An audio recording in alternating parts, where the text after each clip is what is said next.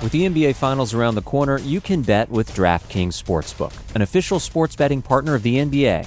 Download the DraftKings Sportsbook app now and use code VOXMMA. That's code VOXMMA for new customers to get a no-sweat bet up to 1500 bucks if your first bet doesn't hit. Only on DraftKings. The crown is yours. Gambling problem? Call 1 800 Gambler. Or in West Virginia, visit 1 800 Gambler.net. In New York, call 877 8 HOPE NY or text HOPE NY 467 369. In Connecticut, help is available for problem gambling. Call 888 789 7777 or visit ccpg.org. Please play responsibly. On behalf of Boot Hill Casino and Resort in Kansas, 21 and over. Age varies by jurisdiction. Void in Ontario. One no sweat bet per new customer. Issued as one bonus bet based on amount of initial losing bet. Bonus bets expire 168 hours after issuance. See dkng.co slash bball for eligibility, wagering, and deposit restrictions, terms, and responsible gaming resources. You know how to book flights and hotels. All you're missing is a tool to help you plan that unbelievable travel experience. That's why you need Viator. Book guided tours, excursions, and more in one place. There are over 300,000 travel experiences to choose from, so you can find something for everyone. And Viator offers free cancellation and 24 7 customer support for worry free travel. Download the Viator app now and use code Viator10 for 10% off your first booking in the app. Find travel experiences for you. Do more with Viator. You're listening to the Vox Media Podcast Network.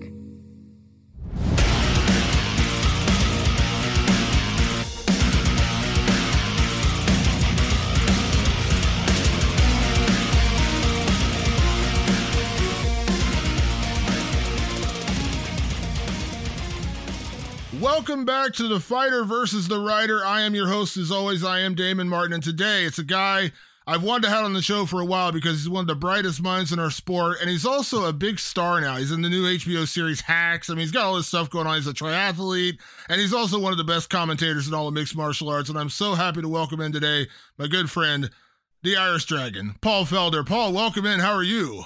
I'm great, man. Thank you. Um, I was just telling you earlier we had some mix ups with our groceries. Other than that, it's been a great day today. Uh, yeah, yeah.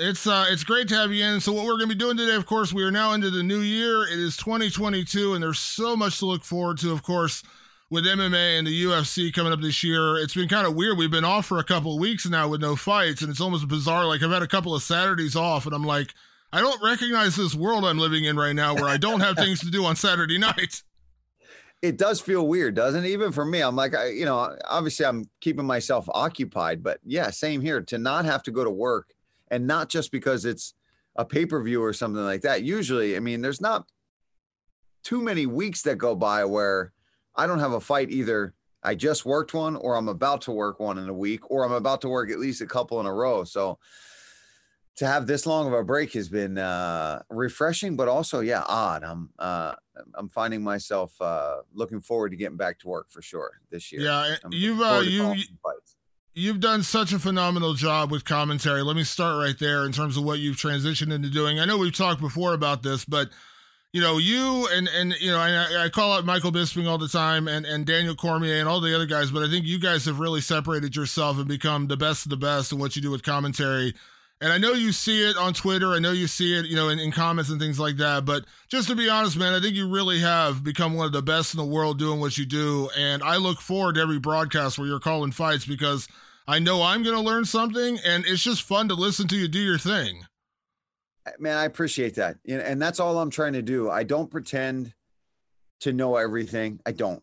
I, you know, I, I, I admit my ignorance in situations, which is, a, I think important, you know, I really try to sh- make the fighters shine. I try to, to give the fans and, and people at home, even somebody like you who knows the sport really well, but maybe doesn't know what it's like to be inside the octagon. I really try to paint that picture for people of, exactly what it's like in those situations from the stress levels to the lights, the cameras, the people around, and just make it clear what they're going through, what they need to do, and what separates the best men and women from the people that never get to that point. Uh, it, it, it's a challenging sport. It really is. And having done other sports now and done some things, it's, it makes me appreciate what the athletes in mixed martial arts do even more every time I get to call the fight. So I, I appreciate that. Thank you. And and I do appreciate also you did give me the accidental shout out last year when you were calling Damon Jackson's fight and you called him Damon Martin. I was very very appreciative of that. I was like I feel like I made my mark on the sport somehow. The poor Damon I actually joked with Damon Jackson about it. I was like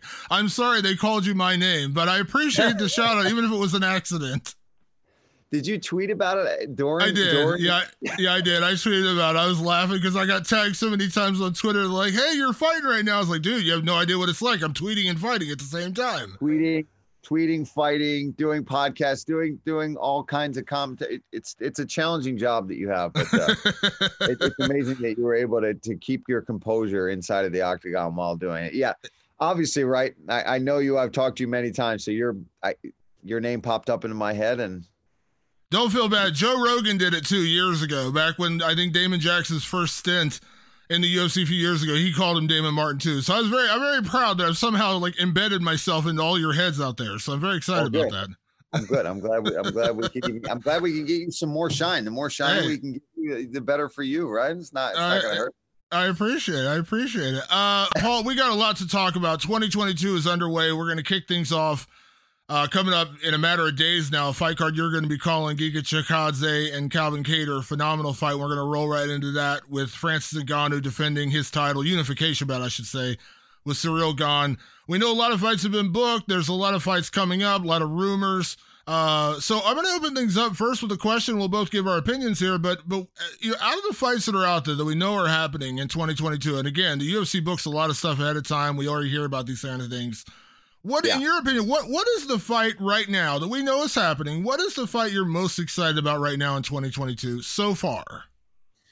Well, hmm, I mean, I, I'm always most excited about my former division, right? So anytime there's lightweights on, on the marquee is when I'm intrigued. So Beneil Dariush and Islam is really a fight that that that I I I want to know what's going to happen because they're both such phenomenal grapplers.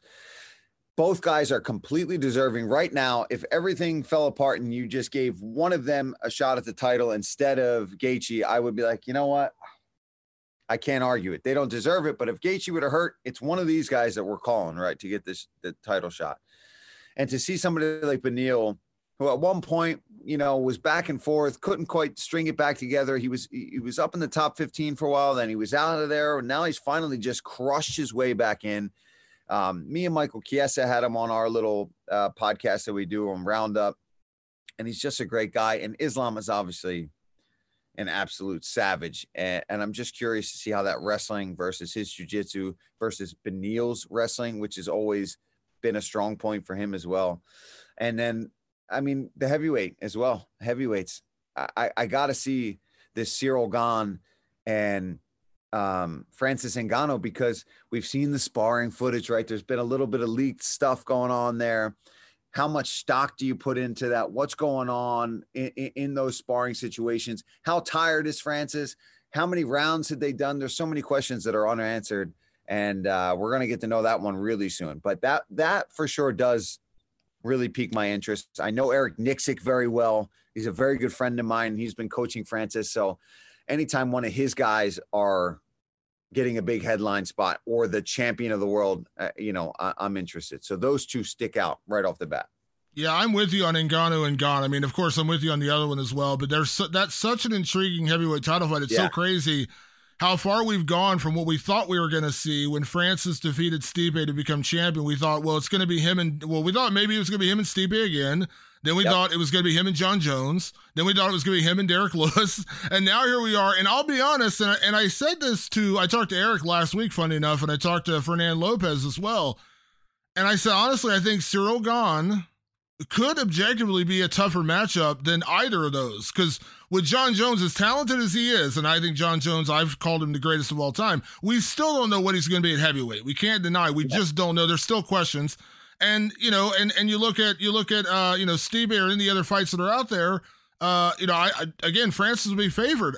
I think Ciryl Gane might be the toughest possible matchup for him based on his speed, based on his movement, and based on his defense. I mean, I think defense is what makes this fight so dangerous for Francis because we just don't see Ciryl Gane get hits. Now, we know Francis, you know, we know Francis barely has to flick you and you can fall over, but it's really interesting. Can he, if he goes in the third and fourth round, can he continue to push the pace? I mean, this is such a fascinating fight. Like I think now in the odds, it's a pick 'em, you know, pretty much dead down to even.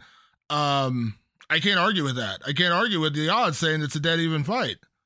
Yeah, it, it's it's going to be interesting, man, because they have history, so that already makes things interesting. And sparring is sparring. We all know that as fans, we've got to just kind of, eh, why you know, brush that to the side, and we can't think about it. But as fighters, that's easier said than done.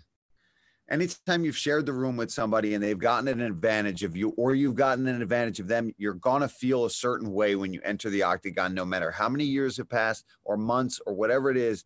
Something is left there. An impression has been left in your mind on how you handled those situations when you were in them against that person. So I'm curious to see how that affects Francis because I don't, I don't, Ciryl Gane strikes me as a guy who's very cerebral. He's very calculated. He's very technical in his approach. If he's going to have a boring fight and it means he's going to get a decision, he's a smart fighter. He doesn't give an F what we think is the crowd. He'll he'll address it afterwards, right? He even did it after his one fight when he says, "I know this one's not going to be the most exciting in history, but he got he got it done." He's not afraid to do that. But like you said, Francis Ngannou is one of those guys. He's probably the most just lethal, venomous striker that there is. If he just touches you at all on the chin, you're probably going to get knocked out. There's no question about it. And he's been working with Eric. I'm curious to see what the game plan is going to be because I, I know that Francis can knock Ciryl Gane out and Ciryl Gane can probably knock Francis out. But how are they going to approach it? Is it going to be exciting? Is it going to be a, a technical chess match? We'll find out. But yeah, there's a lot of variables at play. Does Francis get tentative because he sparred him before and he knows how technical that guy is? Does he get reckless because he wants to just go in there and take his head off and get caught with some stuff? It's very interesting fight.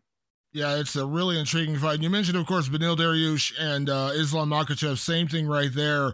You know, it's so funny. Yeah. We all kind of we all kind of got lost in the Islam hype. You know, towards the end of the year, and rightfully so. He earned all the hype he got. But we all kind of forgot a little bit about Beneil, and I talked to Beneil right after that fight got booked, and he's like, you know, it's a little, little frustrating. I kind of got lost in the mix, and people kind of stopped mentioning my name. Uh, but this is such a fantastic fight. You couldn't ask for a better number one contenders fight. I mean, of course, if Gaethje is going to get Charles Oliveira, and I love that fight. Uh, you couldn't ask for a better number one contenders fight between these two guys on hot streaks. Islam with the wrestling. And, and, you look at Beneil, I mean, his wrestling is no slouch. Look what he did to Tony Ferguson.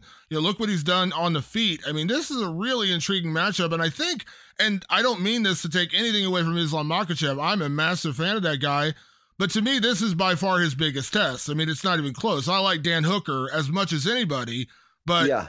Beneil Dariush is by far his toughest test right now. We're going to find out if Islam Makhachev really is the next guy. Yeah, you're right. This is, I mean, by far, right?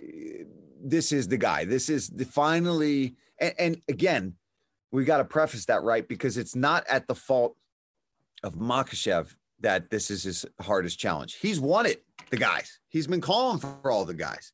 He's wanted everybody that's been ranked and anybody that's been ranked.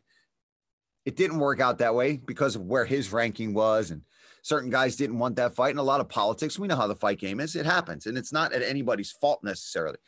But a lot of guys didn't want to fight him or couldn't fight him or didn't want to fight him because of his ranking. And now finally he's in a position where he's got a great number next to his name.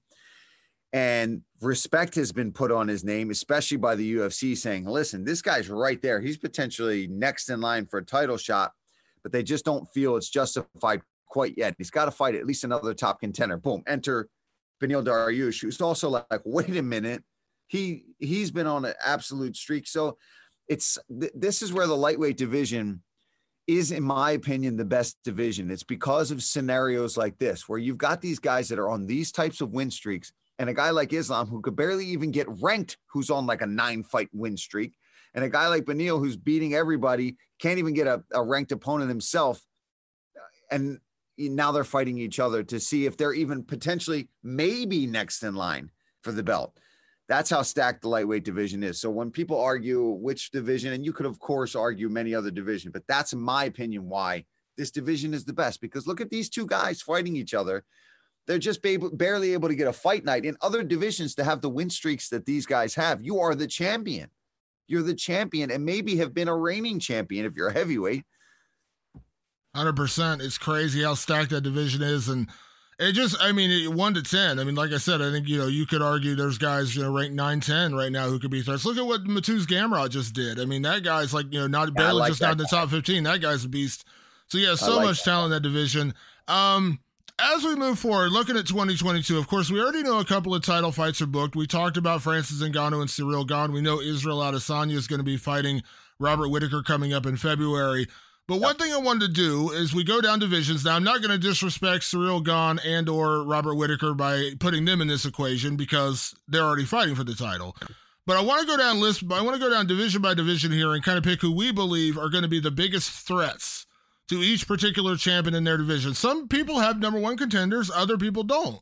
Uh, so I want to start at light heavyweight because we already know Ciryl Gane technically is going to be the biggest threat to Francis Ngannou because they're fighting on January 22nd. Right. You look at light heavyweight. We know Glover Teixeira is the champion. It looks like Yuri Prochazka is going to be the number one contender. Not a done deal yet, but we assume that's going to be. But of course, you've got Anthony Smith is streaking right now. You've got you know uh, you got other guys coming up in the division. Uh, Ankalaev looks like a monster. He's got a big main event coming up with Thiago Santos. Um, I'm curious, Paul, your opinion. Who right now, in your opinion, is the biggest threat to take away the light heavyweight title from Glover Teixeira? I think it's that Ankalaev, to be honest with you. I think every time we call his fight, we talk about either John Gooden, my because you know I've called a couple of his fights when when we were overseas or doing Fight Islands, and that guy's special, man. And, and to have that that fight with Paul Craig early on in his UFC career to lose like that, I feel like ever since then he's like, you know what, I'm gonna tear through some dudes. Um, so I, I, I think he's potentially a future champion, no matter who wins that belt. Um, Glover, I'm so glad that he had that moment, that he did that. And I'm not saying he's not going to potentially keep this belt for a little bit, but when that boy gets up there, it's going to be a problem. I mean, Rakic is out there who's a big, strong, dangerous, powerful mother effer at, at 205. Anthony Smith is another dude who's trying to get back into the mix, but I think Ankalaev is the guy that scares me the most at, at 205 pounds. He's so well rounded. He's got great wrestling. He's composed. He doesn't seem to ever be stressed out in any situations except for when he was being triangled, obviously. But in his striking, front kicks to the face, good boxing, good kicking game.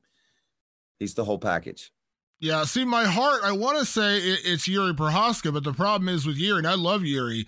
Yuri's such a wild man, and we saw it in the Reyes fight. He, I mean, he got hit too much, is what scares he, me about him. He got he got he got mounted by Dominick Reyes, you know, and, and Dominick's a great. I'm not taking anything away from Dominick. Dominick's an amazing fighter, but Glover Teixeira is a monster on the ground. You let that guy mount you, you're not getting up. I mean, that's just it. So I think Yuri, as great as he is, and I think Yuri could, you know, put together a highlight reel knockout because that's what Yuri does course. He, he makes one he makes makes one bad mistake with Glover Teixeira, and Glover will make him pay, and he will not get up again. And that's the danger in a fight like that. I agree with you. I was actually gonna I was actually gonna steal that answer. Ankalaev to me, you know, if he gets past Thiago Santos, that's the guy. And and I've been a big believer in Ankalaev, you know, since he came into UFC. I was again credit to Paul Craig for pulling up will, that. And I think he will get past um, that test. Yeah. I love Santos. I, I think he's one of the most exciting, badass fighters that there is on the roster. I, have always loved calling that guy's fights. I've called his fights over in Brazil. I mean, he's a stud. And to, to do what he did with Jon Jones with both knees just completely gone, but I don't know. Yeah, I'm with you. I'm with you. Uh, the next one, of course, I said middle, middleweight. We've got Israel Adesanya fighting Robert Whitaker. I am going to throw this out there though because we have the fight coming up between Jared Cannonier and Derek Brunson. I tell you what, I am so intrigued by Blonde Brunson, as he calls himself now. The, the run he's been on. I'm not saying he's going to beat Adesanya or Whitaker. Of course, he's still got to get through Cannonier. But I am fascinated by the run that Derek Brunson's on right now, and I'm really curious to see what he can continue to do in 2022. Again, no easy test getting past Jared Cannonier. But if he does, I'm really fascinated by either potential rematch against Adesanya or Whitaker. Yeah. Um, it, it, that this is another example of why I absolutely love the sport of mixed martial arts. These guys, you can count them out and they change a hair color and they win a fight and their confidence is back. They switch it up. And obviously, we know it's not due to Brunson's dyeing his hair blonde, but just committing a little more, changing his camp, going down to, to, to Florida more often and doing more in, in depth camps and not just training with whoever he can find that are dads that are doing jujitsu on the side when he was back home. And, and look at how he revamped his career and he's been on this win streak, just beating these contenders. And, you know, he was being, um, the UFC doesn't feed everybody's like, oh, they're, they're feeding him to these young contenders. They're giving you an opportunity to prove that you're still the guy.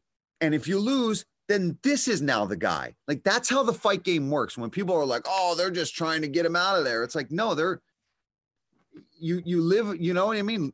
King of the mountain, man. You win, uh, move up. You lose, you move down. That's how the sport of mixed martial arts works. And Brunson has passed those tests. And now look at now you you you give him some bigger fights, you give him bigger opportunities, you give him those title um, eliminators and things like that. So so happy for him. I've always liked Brunson. Uh, he always takes things in stride. He's got a good sense of humor most of the time. So to see him getting these big fights and Cannonier, man, savage, called a bunch of his fights.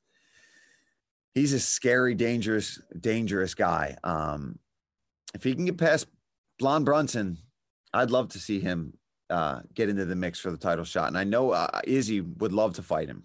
Yeah, I know it's a fight Izzy's wanted for a while now.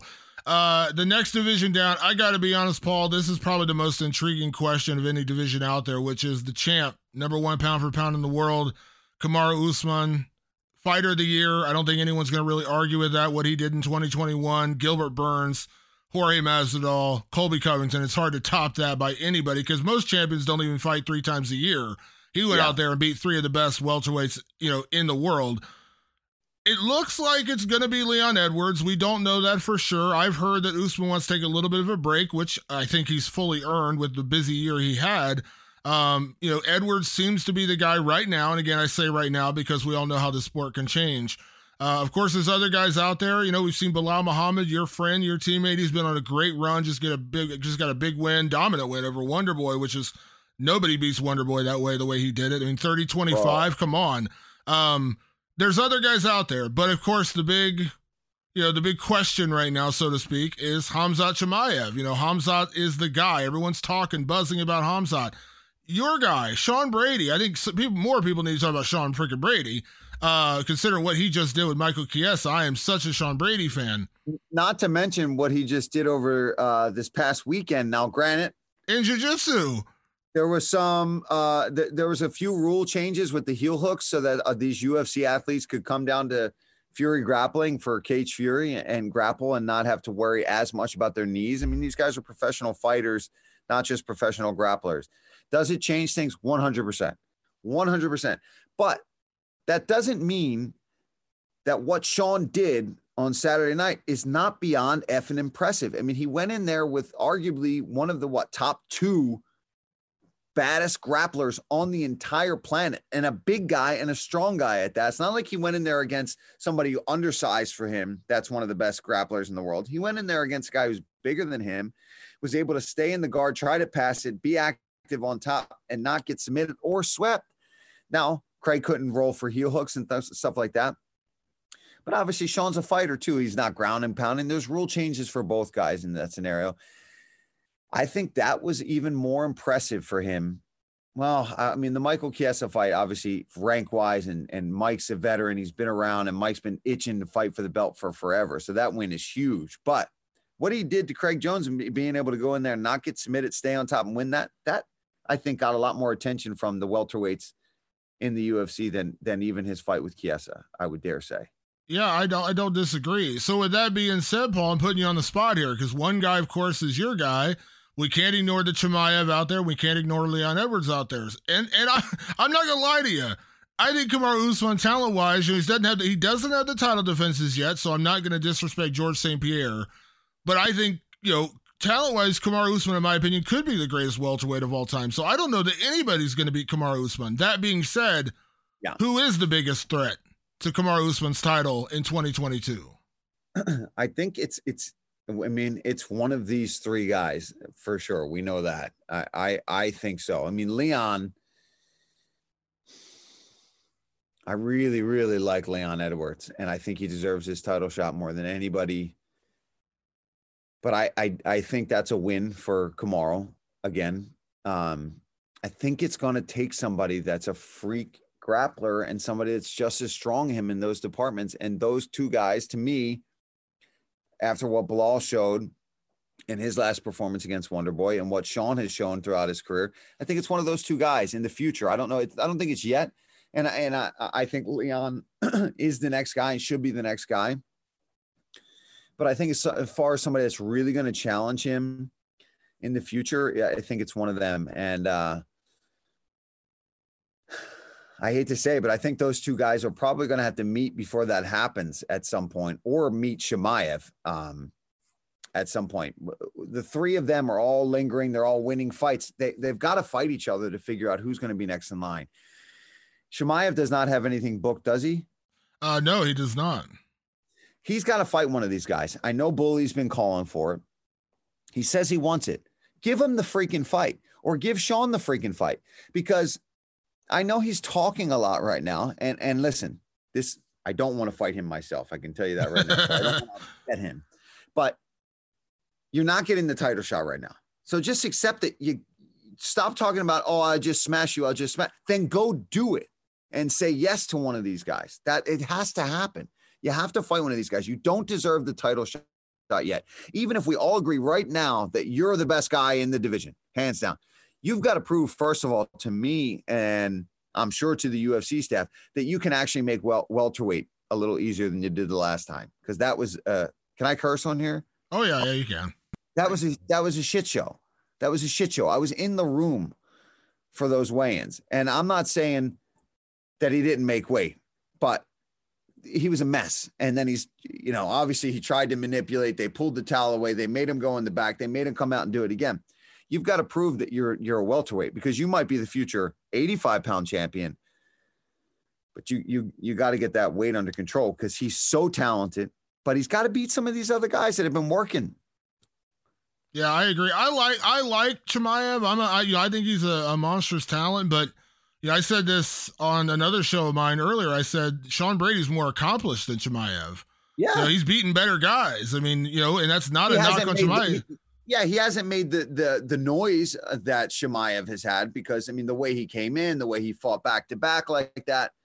But as and same with Belal, as far as actually beating contenders, Belal just beat Demian Maia and then Wonder Boy in a row. Sean goes out, beats all these guys, submits these dudes, has some highlight reel uh, guillotine choke and then goes and beats somebody like Michael Chiesa, who's an absolute stud and has been on a tear in the, the division.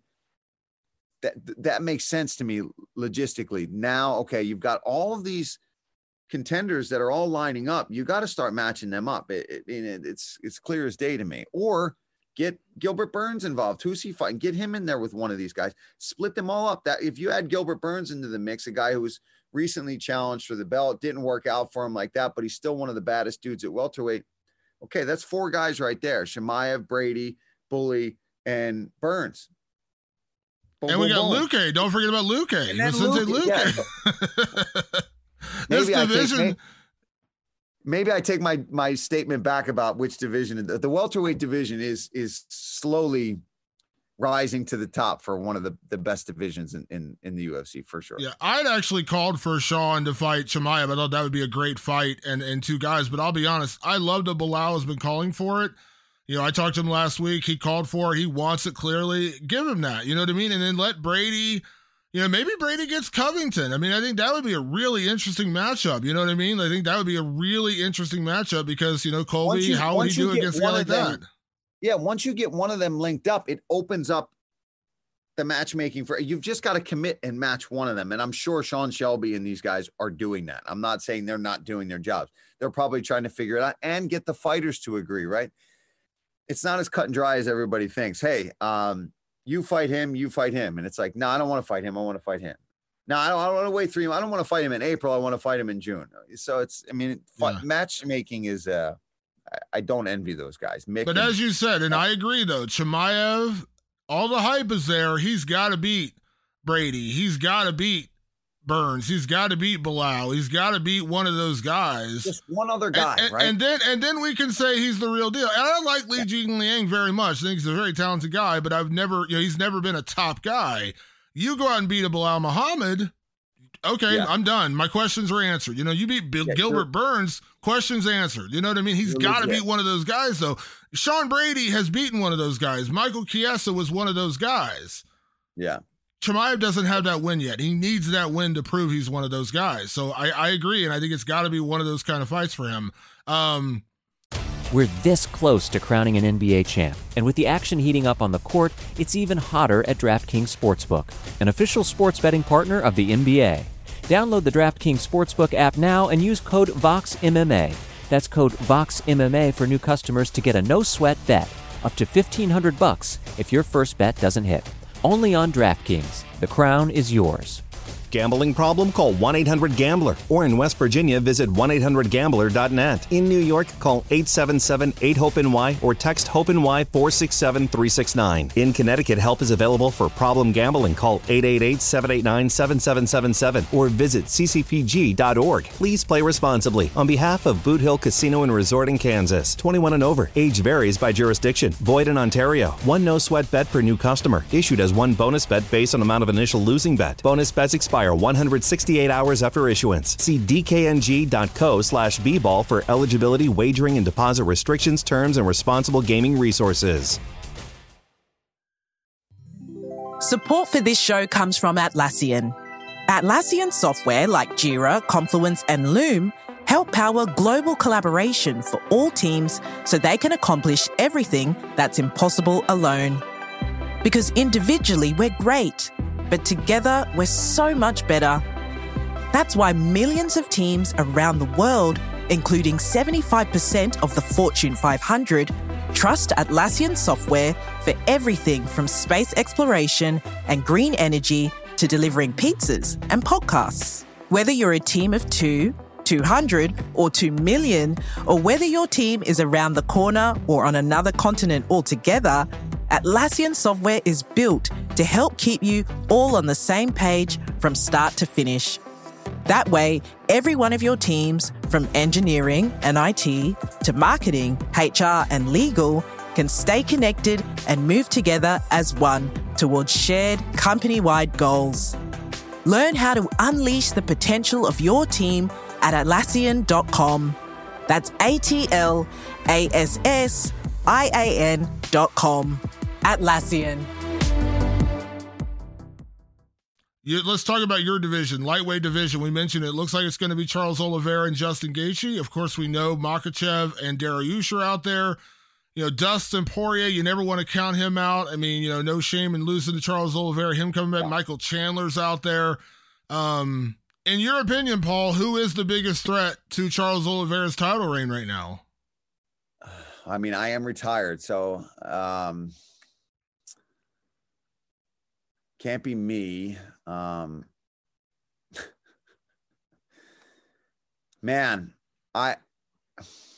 Hmm, it could be. Hmm, okay. I do think that Gaethje is a problem. But dare I say that I think somebody like Beneil Dariush is actually more of a threat to his particular style because and vice versa. Like when Khabib was still around, I always said that I thought Charles would probably be one of the bigger threats to him because of his style, right? And the way that he grapples and accepts bottom position, but is so dangerous from there. I think a guy like Charles, you've got to get somebody. But the way he ran through Tony was impressive. I, I yeah, I think the, I think Beneil.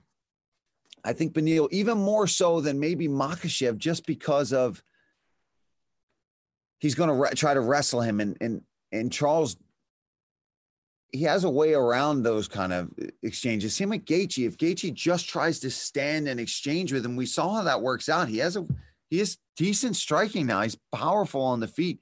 And he can just wrap up your neck if you slip. It doesn't matter if you have great takedown defense against Charles Oliveira. He will find a way to your back. I'm gonna I'm gonna throw a big hail mary out there and say that my my pick is Beneil Dariush. Yeah, I don't think you're wrong because while my gut says Justin Gaethje, if you're asking me to pick that fight right now, I'd say I'd pick Justin Gaethje to beat Charles Oliveira, but I don't have full confidence, just like the Dustin Poirier fight. Charles yeah. Oliveira is so good you can't count him out. Beneil Dariush, though, his jiu-jitsu matches Charles Oliveira. Anyone that says his jiu-jitsu isn't good has not watched Beneil Dariush grapple. That guy's oh a monster. God.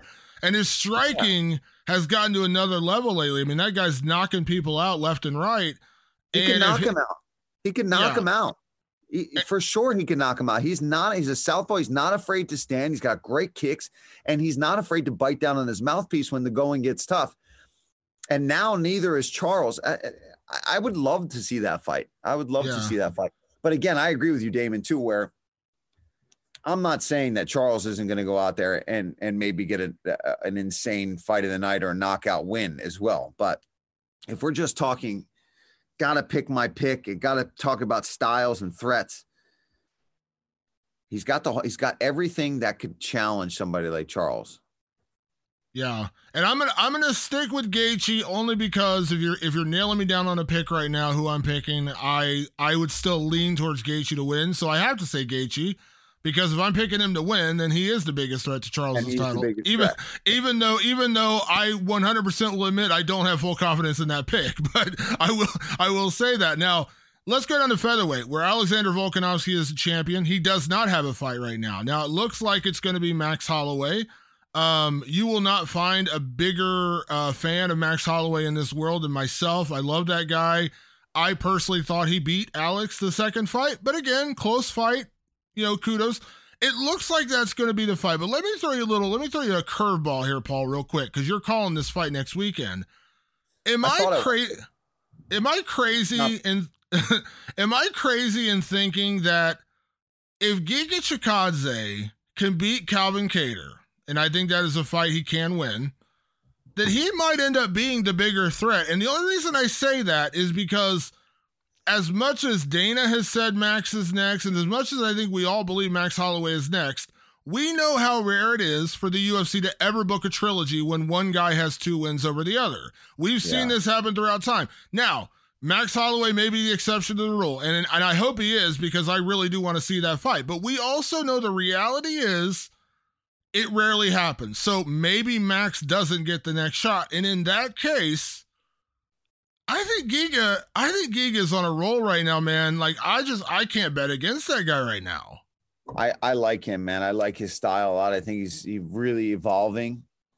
Um, always working. He's really always working his his just overall MMA game and working the jujitsu and going to grappling tournaments and things like that. And I I know at King's MMA that he's getting pushed to the limit. Those guys train legit over there.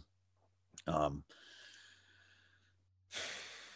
yeah, I mean, I'd like that. I'd like to see some fresh blood get that that title shot.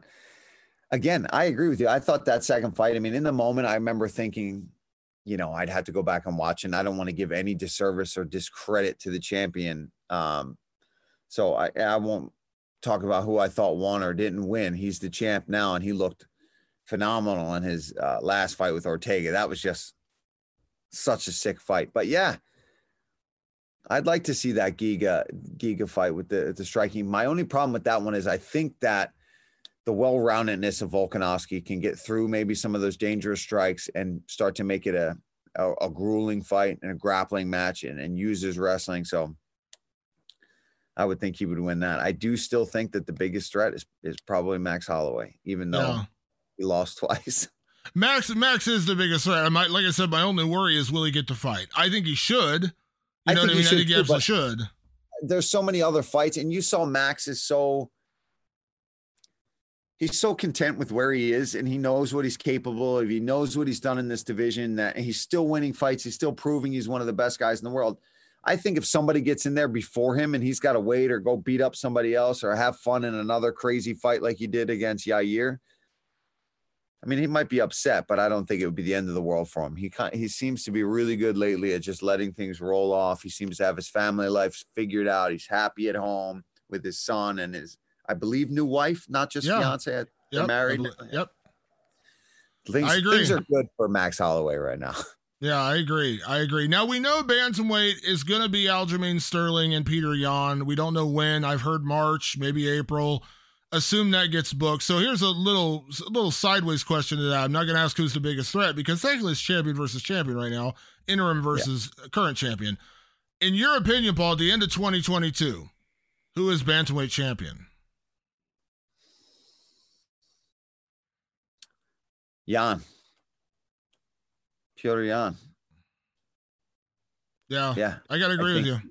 I think he's and again, we know how this is, and I, and and and as always, I mean, this is our job to talk about these things. I don't mean any disrespect to any of these fighters, but I've seen that guy live, feet away from me in action against a guy like Corey Sandhagen, um, and and the stock that he takes, the notes that he takes throughout the fight, the adjustments that he makes on the fly as the fight continues on, is something I've never seen before for a fighter to be that loose and in the action, in the moment, to be making reads that will then further better his chances as the fight goes on.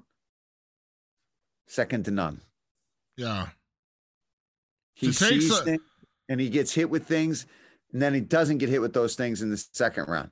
Then by the third round, he's shutting that down and sweeping you off of it. By the fourth round, he's knocked you down with a counter off of it. And by the fifth, he's in complete control of the fight. It's crazy.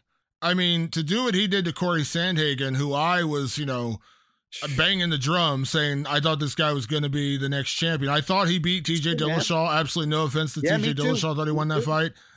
Uh, I was like, man, this is this could be the fight. And then you know Peter goes out there and has a bit of a rough first round, and then he gets he gets he gets better. It's ridiculous the way he just kept getting better round after round. Like by the fifth round, you're like Corey's got to pull a rabbit out of the hat here. He can't win by decision. He's got to fight, and and I, it's ridiculous. And I love Aljamain Sterling. I think he's a monster. Doesn't get nearly the respect he deserves, but I have a hard time picking against Peter Yan, against him, against Dillashaw, against Sandhagen, against. Aldo. We already saw that. I mean, I just Peter Yan, man, that guy. I I was. I'll be the first to admit coming out of going into the Aldo fight and coming out of the Aldo fight, I said, uh, he gets hit a little bit too much. I was like a little worried. You know, how does he do? I'm sold now. I'm in. I'm I'm I'm done. I'm I'm on I'm on the Peter Yan bandwagon. I'm not even gonna lie about it. Um I, I was similar, uh, to be honest with you. I was similar, and and that fight in particular, the Aldo fight, where I was like, mm, I don't know, man. Aldo had a lot of success, yada yada, but that that that Corey Sandhagen fight, and and I thought Corey looked good. He was prepared, and and I am I am a humongous Corey Sandhagen fan as well. So when I got to call that and see that happen in front of me, and and Sandhagen's one of those strikers, and as somebody who was a big striker myself when I fought. I have like idols and and people I look up to, and I want to be as smooth as them. He's one. Sergio Pettis is another one, and man, to see him get shut down now Petr Yan is is one of my guys where I'm like, I wish I could be as smooth and just eh, as calculated and and, and taking notes during a fight like he does. It's it's crazy. Yeah. So we know going down to flyweight, we already have the title fight coming up in a couple weeks between uh, Brandon Moreno and Deiveson Figueiredo. Very much looking forward to that trilogy. We know it's going to be Askar Askarov against Kai Kara-France later this year, probably number one contenders fight. That's fantastic. So that division will kind of take it out of there. At women's bantamweight, we know it's probably going to be Amanda Nunes and Juliana Pena again. What a tremendous rematch that's going to be. I've said for years, and Paul, you can feel free to disagree with me. you know, and this is not taking anything away from Juliana Pena. I think Juliana Pena approached that fight with the kind of confidence you have to have to beat Amanda Nunes, and that was huge for her. But I've said for years, the only thing that's going to beat Amanda Nunes is her own complacency, and I think, in my opinion she went in thinking I'm just gonna I'm gonna destroy Juliana Pena, and then Juliana Pena is like, oh no, you're not, and and she took her. So I can't sit here and say with a with a clear head, Amanda Nunes is gonna win that mat- rematch. I just can't say that. But we also know that's the next fight, and then. Yeah. At flyweight, you got Valentina Shevchenko, in my opinion, the number one pound for pound women's fighter in the world. Now, I'm going to throw this name out there because I think she's going to up being next, which is Taila Santos. She had a big win over Joanne Joanne Wood in her last fight. I believe four fight win streak, beat Roxanne Modafferi. Impressive win there as well. Absolutely nothing against her. But if you're asking me my que- the question of who's the biggest threat, and I don't mean any disrespect, Paul, nobody. I don't think anybody is out there right now at 125 pounds that beats Valentina, Valentina Shevchenko. I will say this. I love what Manon Fiorot has brought, and I love Casey O'Neill, but they're still yeah. several fights away from challenging. So maybe 2023, we could mention them. But 2022, I, I yeah, nobody. I, I can't see I, anybody beating Valentina Shevchenko. That's the problem right now. Is I think there's quite a few contenders, like you just mentioned right there, who will, if given enough time, could be the next biggest challenge. But yeah, you're right. This year, no, no, she's levels above, and it takes years to close those gaps, and maybe that let the the the title holder age a little bit, or like you even talked about, get a little complacent. But she's not right now, and she's one of those women that she doesn't do anything else crazy. She doesn't have some crazy family. She she travels. She like drinks tea. She beats women's asses. That's that's what she does, and she shoots guns. So I don't see her going anywhere either. Um, now again, right? We could be eating our own words, and whenever she fights, but if we're talking this year, I not yet. And and Manel, uh, the French girl, I thought she was really good too, but yet she's not ready. Like I saw that last fight.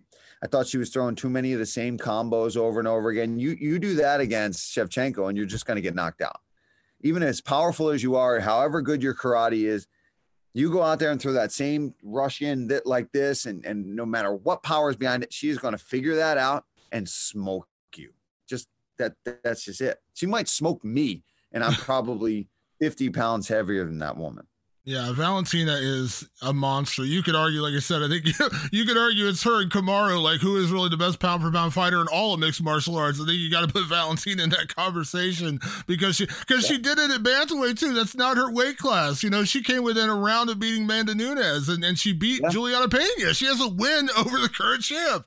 Uh, yeah. It's ridiculous. Uh, of course, strawweight. We also know what's probably going to come next. It's going to be Rose against uh, Carla Esparza. I'm actually really intrigued by that rematch. Uh, I think mm. stylistically, Carla could be a very tough matchup for Rose. So I'm actually yeah. really looking forward to that one.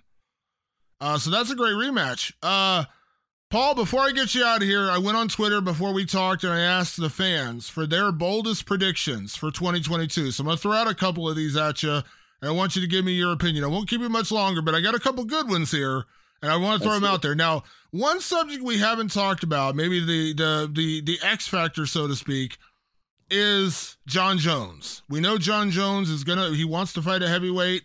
He's been preparing for it for over a year. It's been you know over a year now. He's coming in where it looks like you know this year is going to be his time. We assume hopefully his contract situation he figures that out with the UFC.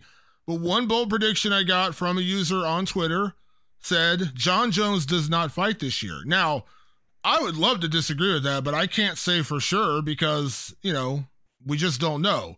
But I'm going to say hypothetically he will. I will I I believe he will fight this year. He got his legal issues it seems like out of the way. I'm not saying it's right or wrong what happened. I'm just saying like it looks like he's not, you know, his his legal situation has been closed with that right. situation in Vegas as long as the contract thing gets figured out, I think he will fight this year. But what do you think? Do we see Jon Jones in 2022? Man, I don't know. Uh, I, I'm starting to agree with this this Twitter person because, like, what's what's the holdup? Like, what's the contract issue? What, what are we asking for? And, uh, you know, what's the relationship like right now with the UFC? So Man, I don't know. I don't think we will. You don't think so? No, I, I, I think there's a lot of talk, you know, and tweeting and all that kind of stuff. It's all well and good, man, but just what's going on? Where are you training? Who are you training with? What's your team like right now? There's been the feud with Jackson's. Does he have a home base? Is he just training out of his home gym right now? That's still all got to be figured out. Again, I hope uh, differently, but you, I, you'd you think know, I, lean think, more towards no than yes. Yeah, you'd think if there was something that was going to draw Jon back, it would have been as soon as Francis knocked out Stipe to become champion, Jon would have been like banging on Dana White's door saying, "Give me that fight," because that's the biggest fight. Yeah, that's the biggest fight he could have, and that's the title fight he wants, and we know Francis wants that fight. You know what I mean? Like, but again, I, I, I lean towards him fighting only because once the legal stuff got out of the way, I'm gonna you know hope that you know he gets back in there and, and maybe fights the winner of Francis and and, and Ciryl Gane, maybe. But yeah, I, I don't. Yeah. I, I don't disagree with you though. I it's kind of like the uh, Gaethje Oliveira thing. Like if you're asking me to put my money on it, I'm probably not gonna put my money on it. I'll say I think he's gonna fight. Maybe that's wishful thinking because I want to see Jon Jones back. But you know, we're coming up on two years. It's kind of crazy. February will be two years since we've seen him fight. Yeah, yeah. That's why I'm like, I, I don't know what's going to change this year. I know the legality of it all, but before that, it was even getting drug out. So I'm not sure. Yeah. An- another bold prediction. Now this one is a is a little controversial and and I know it's to be a tough one to answer because we know what's been going on behind the scenes with Francis in the UFC. They've seemingly been at a little bit of odds over his contract. We know he is coming up on the last fight of his deal. One bold prediction a Twitter user made was Francis Ngannou will not be a UFC fighter by the end of 2022. Whew. What do you say? Um I, I, I think he will be. Um,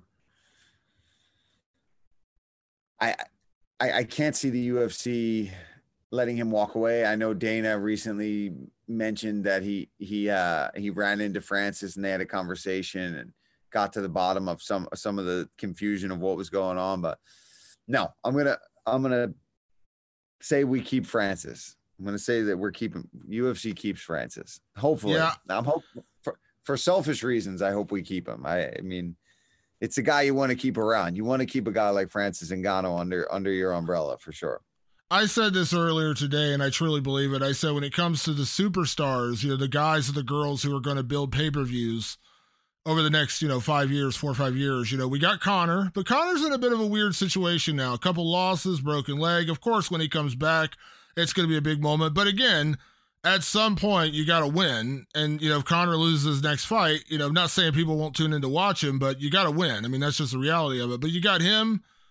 I think Israel Adesanya is a massive star. I think he's a guy. And I think Francis Ngannou is the other guy. I think if you're going to build around a champion, around a marketable champion, Francis is that guy. I really hope him and the UFC can come to terms and figure things out. And I think they will only because of this. I know Francis has talked about going into boxing and things like that, and I don't begrudge anyone having dreams of doing other things. I get it, but and I have nothing against Bellator. I have nothing against PFL. I have nothing against anybody else out there. If Francis Ngannou wants to make the most money, be the biggest star, and and and do and raise awareness to the issues that he they're important to him, all these kind of things, the UFC is the place to be. You know what I mean? And and yeah. he's not gonna he's not gonna fight Jon Jones in in Bellator. He's not gonna fight you know Stipe in a trilogy in PFL. If he wants those legacy kind of fights, it's gonna be in the UFC. I think they get a deal done. I just I have a hard time believing that at the end, if, if I know Dana jokes about this, and, and we can all talk about Dana. It, when Dana says I can get a deal done with Tito Ortiz, I can get a deal done with anybody. I truly do believe that because people don't remember how badly he warred with Tito Ortiz. If he can oh, make yeah. a deal with that guy, he can make a deal with anybody. They were going to have a, a fight. You remember that? oh yeah. When they were going to do the boxing match thing. Oh yeah, it was crazy. You know, I remember I remember that from way back, man. I was like, oh, and then it just never happened. I was like, what? I, I invested in this thing for this long, and you guys aren't even gonna fight. Whatever. Yeah, I have a hard time believing. All right, last one. Now this is the most. This might be the the the biggest one. Biggest bold prediction. Are you ready? I'm ready. Paul Felder headlines the UFC card in 2022. Now I'm not lying. It's on Twitter. Someone put it out there. there are so few circumstances that that, that can happen. Like let's let's mull it over for real. For me to come back, who am I? First of all, to come back and I'm headlining is massive. Um, yeah, I just don't see who that who that could be against and where that could be. I mean, it would have to be. I don't see me coming back to headline at like the Apex. Um, nothing against the Apex or the UFC or fighting. It's just I've moved on and uh yeah, it would have I mean it would have to be something insane that I couldn't turn down and uh I don't see that happening in 2020. I I I do. I'm going to disagree with you Paul Felder. I'm going to disagree and I'm going to say here's here's my bold prediction. everyone's asking for my boldest prediction. Here is my yes. boldest prediction. Are you ready? I'm ready. Paul Felder versus Conor McGregor International Fight Week in July. There's my bold prediction. What do you think? I love it, but but even that, right? Let's let's say Conor decides for some reason he wants to come back, he wants to fight me, he just wants to get a, a W. He doesn't want to try to fight the rankings. He hates me for some reason. He wants to beat me. Let's say that all happens. Where are we headlining anything? Do you know what I mean? Like for us to be a five round main event in Vegas, it's got to be non-title fight. I mean, the UFC can make anything happen for for Conor. Let's let's be honest, right? I mean, they'll make a a fight night just the two of us if it had to. But yeah, I don't know, man. I, uh, that's probably about it, right? And it's not even that I'm like everybody comes at me when I mentioned it on other interviews where I'm like, there's like one scenario where I come back and it's it's to fight him for some huge fight, and it's because I mean, as much as we all love, hate him, whatever you want to say about him, the guy is the money fight. I mean, he jokes about the red panty night, and it's like, yeah, like you're not insulting me, fans, when you're like, you just want that paycheck. It's like, yeah, yeah, yeah, I do. Do you do you go to work and and not want your check at the end of the week, you idiots? Like, yeah, of course I want to make a million dollars or more than that, you know. But hey, Damon, for your sake, I hope you're right, buddy. There's my bold prediction. Uh, I like Paul, it. I, I truly mean, like I said before, you've become one of the best commentators in the game. Keep up the great work, whether you fight again or not. In all seriousness, uh, keep doing what you're doing because you you really do. You bring so much to the broadcast and uh, and I, I, just keep doing what you're doing, man. I appreciate doing this, spending some time with me today to break down what, what's going to happen in 2022. Uh, can't wait to see you in hacks again. Uh, all the other things you're doing, triathlete, all this. Also, one last thing I want to mention to you before I let you go. I mentioned this to Belal Muhammad during his fight, and I put it on Twitter. And I know you're not like huge on on social media. Uh, I said the the guy who was chanting USA USA during Belal Muhammad's fight, and you said Belal's from Chicago, you idiot. Uh, yeah. I think that might be the quote of 2021. I was crying and I put it on Twitter and I said this. I said I said Paul Paul Felder deserves a fifty thousand dollar bonus for that comment alone because that made my entire event. You know, that just really pissed me off. And it's like, well, and then people came at me. They're like, he's got a Palestinian flag, and I'm like, how many other fighters from the United States have come out with where their parents are from or where their families are from or have dual flags where they want to represent their heritage and the United States. It's like you just have to do three seconds of research to know, eh, or I'm sorry, listen to Bruce Buffer make the announcements when they say fighting out of Chicago. I mean, it drives me nuts. And Belal's about as American as you can get when you actually sit down and have a conversation with the dude. Just because he's repping his movement and what he wants over his uh, uh, you know his heritage and his family back home it's like don't don't get it twisted. The dude's from chicago. He grew up in chicago. His parents own a shop in freaking chicago. And he's fighting of course wonder boy the most white guy looking person you can imagine. And there's a guy chanting usa and i'm not going to think it's racism. Come on get out of here but I, I was, I'm glad uh, you appreciate it. I did, and like I said, I wish Dana would have given you a fifty grand bonus for that because I was like, that was that was that was that was that, that was the best that was the best comment of the night. I was like, oh my gosh, I was like, they need to they need to break off uh, Paul a little check for that one because that totally made my night. So thank you for that, Paul Felder. Uh, thank you. Keep up the great work, Paul. Thank you so much again for spending the time doing this, and uh, hopefully we can do it again in the future. Yeah, man. Anytime, man. Just just hit me up or hit Butler up, and uh, we'll we'll get it squared away. Absolutely, Paul. I appreciate it. We'll talk soon, okay? All right, man. Thank you, bud. Bye bye. There you go. The Irish Dragon, Paul Felder, one of the best in the game. Could not ask for a better co host for the week. for Fighter versus Writers. We preview 2022. If you've got bold predictions, something I didn't get to in the show, send them to me. At Damon Martin on Twitter, hit me up. I'll talk about them on next week's show. We got a lot more planned for Fighter versus Writer in 2022. Want to say a big thank you to everyone that tuned in for uh, our debut shows in 2021, and we got a lot more planned in 2022. Want to say a huge thank you to Paul Felder for being on the show. Uh, really do appreciate that. Make sure you check us out on all of your favorite podcast platforms Apple Podcast, Spotify, uh, and of course over on MMAfighting.com. We will see you guys next week for another edition of The Fighter versus the Writer. Thanks for tuning in, and we'll see you then.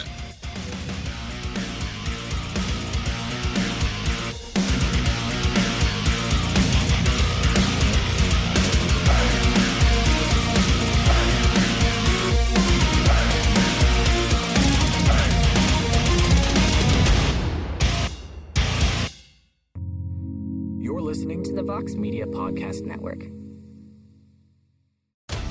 With the NBA Finals around the corner, you can bet with DraftKings Sportsbook, an official sports betting partner of the NBA. Download the DraftKings Sportsbook app now and use code VOXMMA. That's code VOXMMA for new customers to get a no-sweat bet up to 1500 bucks if your first bet doesn't hit. Only on DraftKings. The crown is yours. Gambling problem? Call 1 800 Gambler. Or in West Virginia, visit 1 800 Gambler.net. In New York, call 877 8 HOPE NY or text HOPE NY 467 369. In Connecticut, help is available for problem gambling. Call 888 789 7777 or visit ccpg.org. Please play responsibly. On behalf of Boot Hill Casino and Resort in Kansas, 21 and over. Age varies by jurisdiction. Void in Ontario. One no sweat bet per new customer. Issued as one bonus bet based on amount of initial losing bet. Bonus bets expire 168 hours after issuance. See dkng.co slash bball for eligibility, wagering, and deposit restrictions, terms, and responsible gaming resources.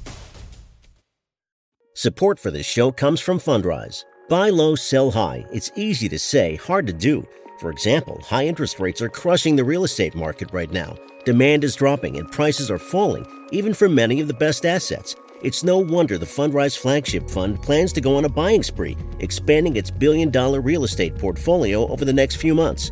You can add the Fundrise Flagship Fund to your portfolio in just minutes and with as little as $10 by visiting fundrise.com/vox. Carefully consider the investment objectives, risks, charges and expenses of the Fundrise Flagship Fund before investing. This and other information can be found in the fund's prospectus at fundrise.com/flagship. This is a paid advertisement.